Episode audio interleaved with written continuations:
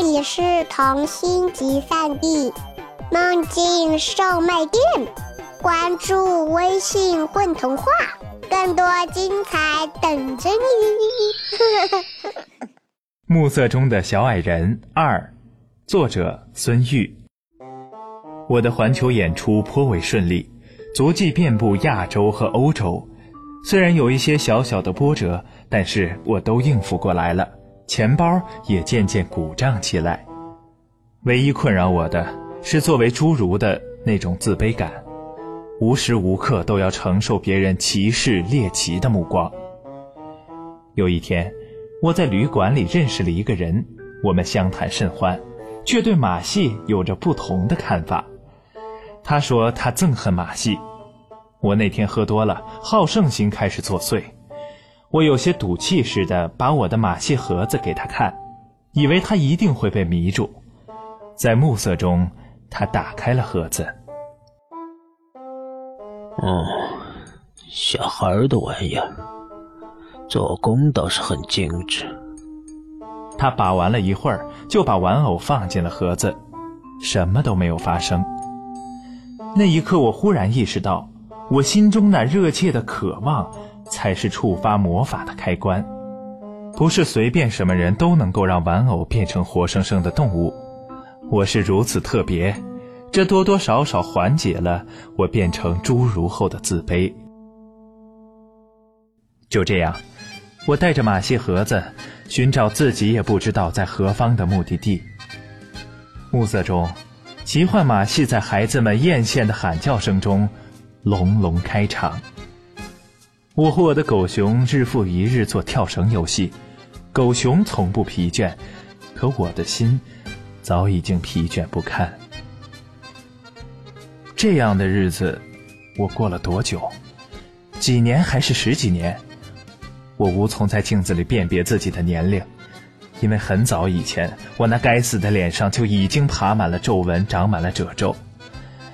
还有在暮色时分准时降临到我身体里的那份饥渴，那种渴望打开盒子的饥渴，还是和当年一样强烈，犹如吸血鬼般渴望吸食新鲜的血液。每当暮色降临，我都无限渴望的再次打开那个盒子，一次又一次，无数次的我打开这个奇幻马戏盒。它在暮色里带给我无数次的惊喜和幸福。然而，这种超脱于凡俗欲望的惊喜和幸福，是有代价的。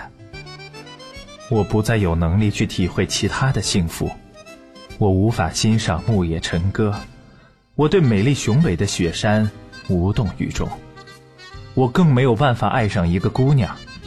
哪怕真有这样一个不计较我矮小身材和丑陋长相的纯真姑娘，我所有的幸福都凝聚在马戏盒子打开的一瞬间，玩偶小动物变成活生生的野兽，在戏台上悉数登场。我颤抖的心灵早已在那个时刻饱尝了幸福的滋味，而我的身心都被这个神奇的马戏盒子紧紧铐住了。我的脑袋里和身体里的其他火苗，也都因此而熄灭了。所谓的环球演出，只不过是带着这个神奇的马戏盒子，在异国他乡里无尽的流浪。只是我不知道终点在哪里，也不知道如何停止这流浪。马戏团环球演出让我赚了不少钱。我开始一边环球演出，一边寻找世界各地的医生，无论是技术精湛的外科医生，还是懂得巫蛊之术的巫医，都没有治好我突然变矮变丑的奇症。有一个远方国度的萨满说，我被诅咒了，可就连他，也无法医治我。有一段时间马戏演出特别频繁，在那期间，我得了一种。医生也不知道的怪病，浑身爬满红色的疹子，高烧持续不退，身体虚弱无力。然而在暮色中，那渴望再次袭击我虚弱的身体。我挣扎着站起来，怀着同以前一样的热切渴望打开马戏盒子。狗熊玩偶和小猴子玩偶在暮色中变活了。可是，狗熊却靠着我的床沿一动不动地坐着，小猴子干脆钻到了我的被窝里睡觉。他们虚弱的，连最简单的把戏都玩不了。等我恢复后，我开始了细心的观察并做了记录。我发现，当我精力充沛的时候，我的马戏动物们也生龙活虎；当我倦怠疲惫的时候，它们也无精打采。同时，我开始记录马戏表演的场次和自己的身高变化数值，并把数值标示在 X 坐标和 Y 坐标上。记录了一年之后，我发现 X 坐标和 Y 坐标的数值竟然是正相关的。马戏表演的场次越多，我的身高就萎缩的越厉害。我正在变得越来越矮，已经从离家时的一百二十五厘米。变成了八十五厘米。我感到恐惧，所有的一切让我隐约感到，那个神奇的马戏盒子，正以我的生命能量为食，供养盒中的动物玩偶，它们才有了那般活泼的生命。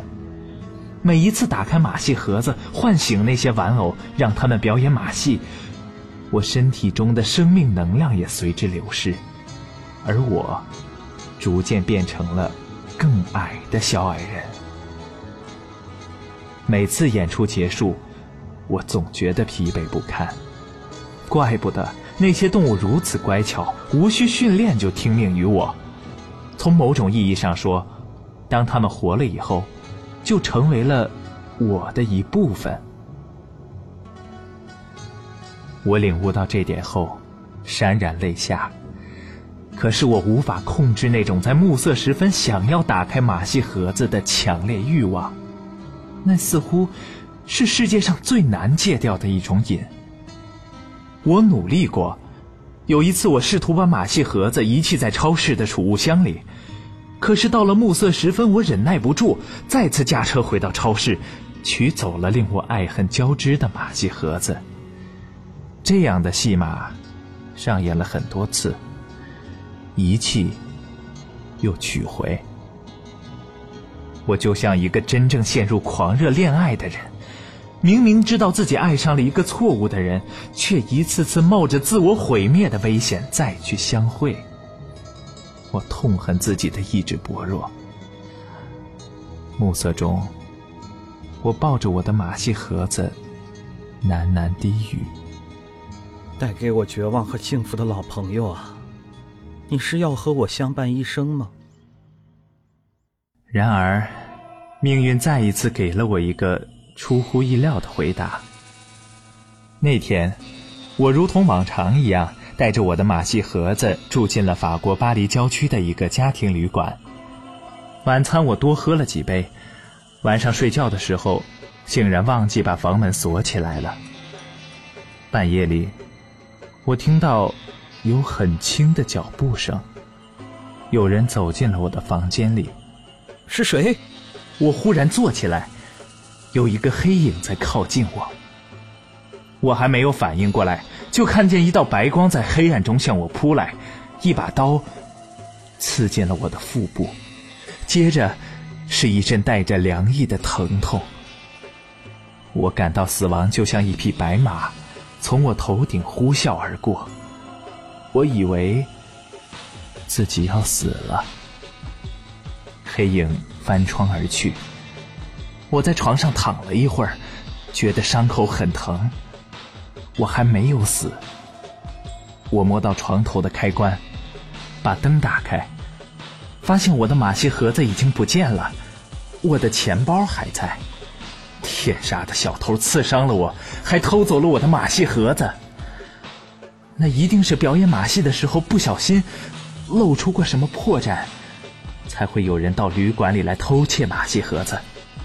那人一定也像我当年一样，对动物、马戏和奇巧的玩具着迷。我捂住汩汩流血的伤口，不住呻吟起来，最后竟孩子般无助地哭了起来。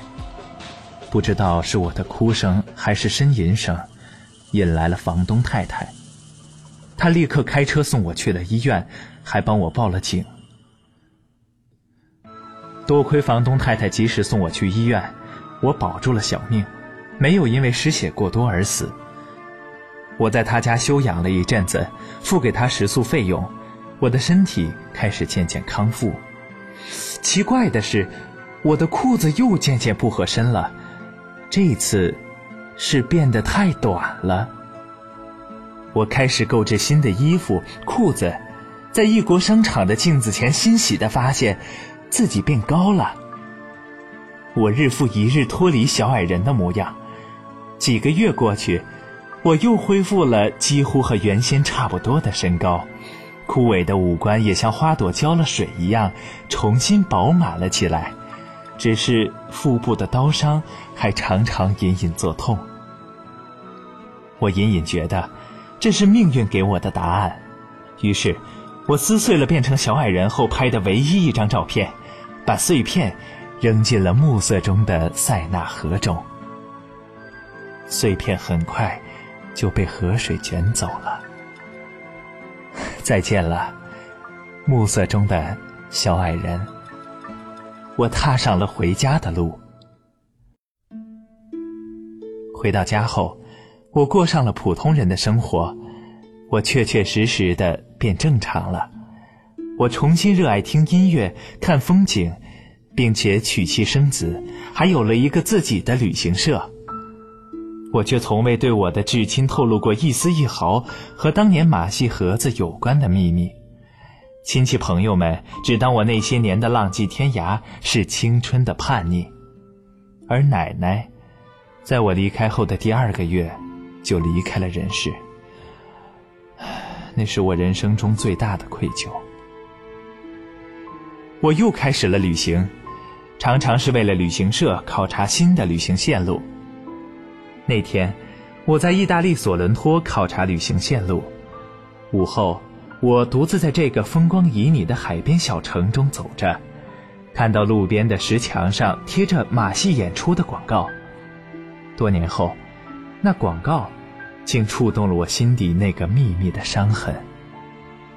鬼使神差的，那天暮色降临后，我再次站在了马戏团演出的戏台下。简易的戏台就在海边，来观看的人并不多。多半是刚刚在海边餐馆吃完饭的人们。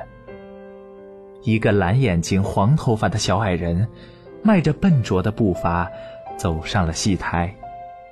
他身后跟着小熊、小象、五只小斑点狗和小猴子。这么多年过去了，他们从未长大，还是原来的样子。演出的花样却变了不少，又是小熊跳火圈又是小斑点狗做算术。追随我多年的马戏动物们，并没有认出台下的我，我感到有些惆怅。异国他乡的昏黄暮色中，我真想对台上疲惫的异族小矮人说：“我也是暮色中的小矮人呐。”不管你是否是那个偷走马戏盒子、刺伤我的人，有一点我可以肯定：我们童年时一定都被那热切的渴望所折磨过。